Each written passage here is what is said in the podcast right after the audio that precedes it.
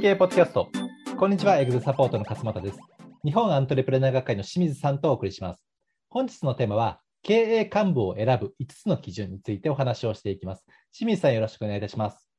はい、お願いします。はい我々の仕組み経営では、えー仕組み経営の導入パッケージというですね、まあ、コーチングプログラムでお客様をサポートさせていただいてますけれども、はいまあ最初こう、ビジネスを、ね、発展成長させていく段階では、うんまあ、いろいろその売り上げを上げる仕組みであるとか、はい。まあ、組織的なその人事の仕組みであるとか、こはういベースとなるものを作っていくわけですけれども、うんよりですね、こうまあ、企業が大きくなっていって、えー整っていって、うんいよいよこう社長がですね将来的にまあ自分の、はいえーまあ、後継ぎというかですね、はい次の方を考えていくときにすごい大事な要素として、はい経営チームを作るというところがですね、あの非常に重要なカリキュラムになってくるわけですよね。そうですね。で、仕組み経営の,、ね、その導入パッケージの中にも経営チームというね、まさにそういうカリキュラムがあるわけですけれども、はいまあ、その中ではですね、いろいろその経営幹部の能力であるとか、まあ、資質であるとかっていう話をしてるんですが、はいま。あ、そういう、まあ、今日はですね、そのテーマを踏まえて、まあ、社長がですね、経営幹部を選ぶために、はいまあもまあ、大事にしておくべき5つの基準ですね。はいはいこれについて、まあ、清水さんの方からお話をいただければと思いますので、はい。はい、よろしくお願いいたします。はい。お願いします。はいあくまで私の個人的な意見として聞いていただければいいと思うんですけども、はい、まあ、経営幹部、まあ、どこは、どこのランクからかっていう話でまず言うと、はい、まあ、大体まあ執行役員以上かなって感じですかね。はい、えー、なので、まあ、あんまり中小企業で執行役員いないかもしれないですけど、うん執行役員が、まあ、社員としての一番上のポジションなんで、執行役員。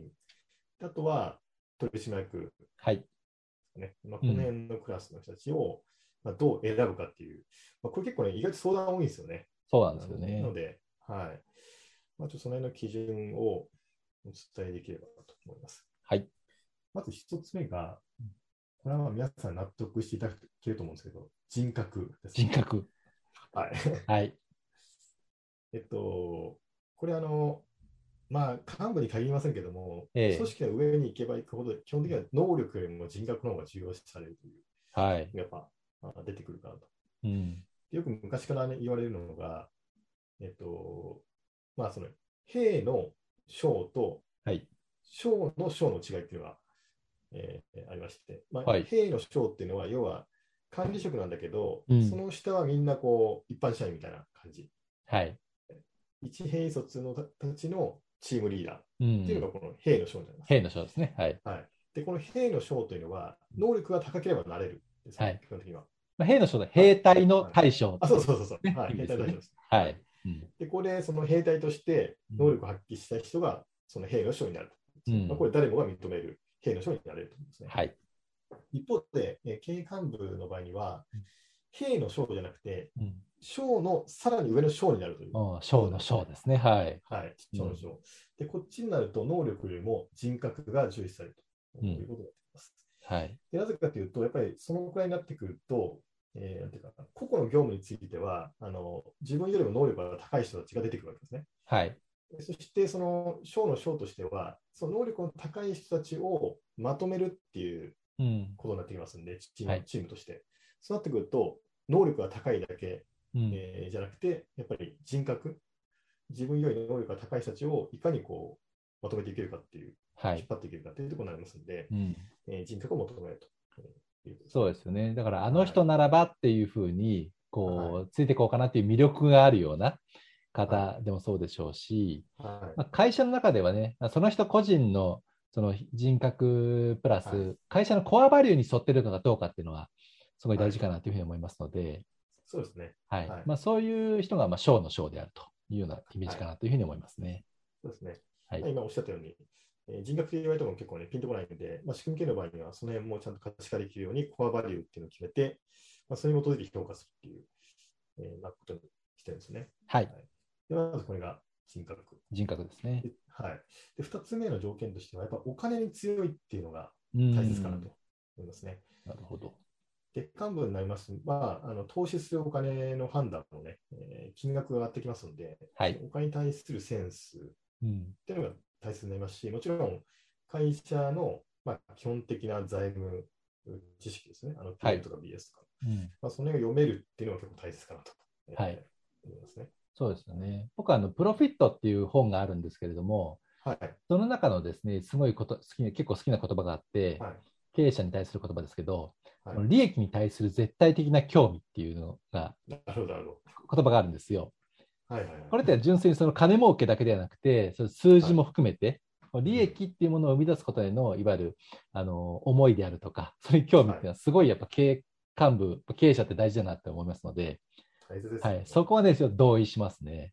はいはい。まあ、当然ね、上に行けば行くほど人格は大切大切なんだけど、とはいはえい、業績上げないとダメなんで、あそうですあのねそこ。に対するこだわりは、はい。もうマストですよね。そうですね。はまあ、いわゆる論語とそろばん的な感じですかね。いあそうですね。うはい。ん。はい。二つあそういう意味でそうですね、この2つは、論文とればすみませんね。はい。で、え3つ目の条件は、えー会社というか社長のですね、まあ、考え方を、おまあ、ブレイクダウンというか分解できるというあことですね。めちゃくちゃ大事ですね、これは。はいはだいか。ら社長がまあこういうところを目指していきたいとか、まあ、全社的にこういうビジョンがあるとなったときに、じゃあそれを具体的にどういうふうにやっていくのかという、まあうん手順にしていかないといけないですよね。はい。例えば、10年後にこうなりたいんだったら、じゃあ、今年の1年後にはこれをやらないといけないっていうふうに、時間軸のブレイクダウンとか、あと部門へのブレイクダウンっていうのはうん。絶対ないといけないんで、これがあ必要ですね。まあ、架け橋ですね。はいそうですよね。やっぱ社長のイメージ、ビジョンをこう言語化、いかに言語化して具体化できるかっていうところは、やっぱすごそうくですね大事ですよね。そううですんねや。っぱいろんな会社様ね、サポートさせていただいてますけれども、その経営幹部の方が、やっぱ具体化できる方っていうのは非常に多いですけれども、そういう方々はね、やっぱ仕組み化もスピードアップがすごい早いですし、そうですね。うん、やっぱそのブレイクダウン能力っていうのは非常に重要だなって思いますよね。この人が一人いるだけでもだいぶ違いますよね、僕らのそうですよね。あのコーチングの時にもね。はい。で、これ3つ目ですね。はい。で、4つ目がですね、えーまあ、これ自分なりと言ってもいいと思うんですけど、自分なりの、えービジョンとか将来像はいで。すね、はい会社の。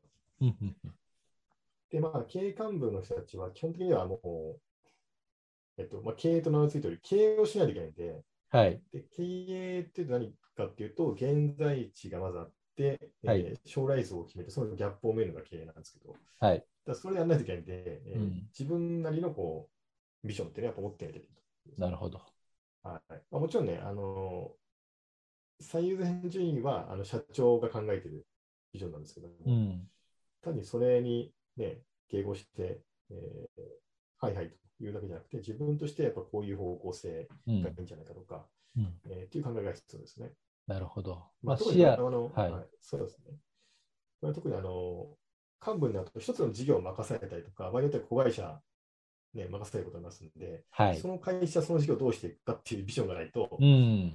存在意義がないですね、その,、うんその人に。はい、そうですまよあそれをねこ。れ描けるというですね。なるほど、なるほど。だから視野の広さであるし、視座の高さであるし、あとその時間軸の長さっていうところも踏まえて、はいあの、仕組み系ではね、ダブルビジョンっていう言葉をね、よはくい言いますけれども、はい長期的なビジョンと、今この目の前のビジネスっていうのを両方見るっていうのはダブルビジョンと言いますけれども、はい先ほどおっしゃったその、か社長の考えをブレイクダウンできるっていうのは、まあ直近のはいそのビジョンだと思いますけど、それプラス本人も長期的なビジョンを描けるっていうようなはい、ところですかね。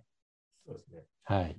ビジョンっていうのは、皆さんこうセンスだと思ってると思うんですけど、うん描けるか描けない、結構トレーニングで身につけられるっていうのは、うん。えーなんか分かってるらしくてですね、はいえーまあ、こう将来展望を考える習慣を作ると、ビジョンを形成する能力というのは高まるというふうに言われてます、ね。なるほど。これ4つ目ですね。はい、で5つ目はもうさっき勝間さんおっしゃったんですけど、ええ視座の高さですうね。ん。あ、なるほど。はい、で今のビジョンっていうのはこう、自分の今の責任範囲の中で、その事業とかその会社をどうしていくかっていう話なんですけど、うん。視座の高さっていうのはどっちかっていうと、自分の責任外のあ会社ー全体をはい。えー把握して、えーお互いの利害関係をちゃんと理解したりとか、お互いの方向性を理解したりとかっていう、なるほど。全社を見見渡せるといううえーん。ことですね。これができないと、あの他部門と衝突を起こしたりとか、はい。えーまあ、部分最適になってしまう確かに。と。はい、でもちろん社長はね、すべての事事業を見てますんで、自然とこの資材が高まるんですけども、はい。幹部の人たちも、おまあ、できれば同じようにね、うん。えー前者的なバランスうん持ったりとか、はい。まあ、お互いどういう利害で動いてるかっていうのを理解しておく必要があるかなと思いますね。はい、で、これが資産の高さですね。はいまあ。という感じで、まあ、あー比較的大切な順番に今お話しした感じですかね。人はい格、はい、お金に対するセンス、お金普段ビジョン、うん資産の高さはっいて。いう感じですかね。なるほど。はいまあ、これはあの私の意見でもありますけれども、はい大体うちのお客さんとかね、うん見てて、こういう人がいると結構会社はうまく回ってんなというそうですよね。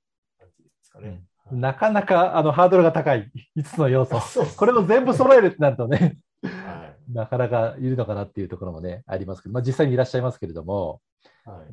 まあこういう方をね、経営者の方は、まあ重要なね、その人事として決める上では、はいその条件として、まあ、決め、あはの、い探していただくっていうのもいいですし、うんその、今後ね、自分自身が、もう会社を背負っていくんでいきたいんだっていう思うような、思ってるようなはい方は、意図してそれをこう高めていくというようなですね、うん行動ってのもできると思いますので、そうですね。はい、ぜひ取り組んでいただければなというふうに思います。はい。はい。えそれでは仕組み系ポッドキャスト、経営幹部を選ぶ5つの基準をお送りしました。また来週お会いしましょう。ありがとうございました。ありがとうございました。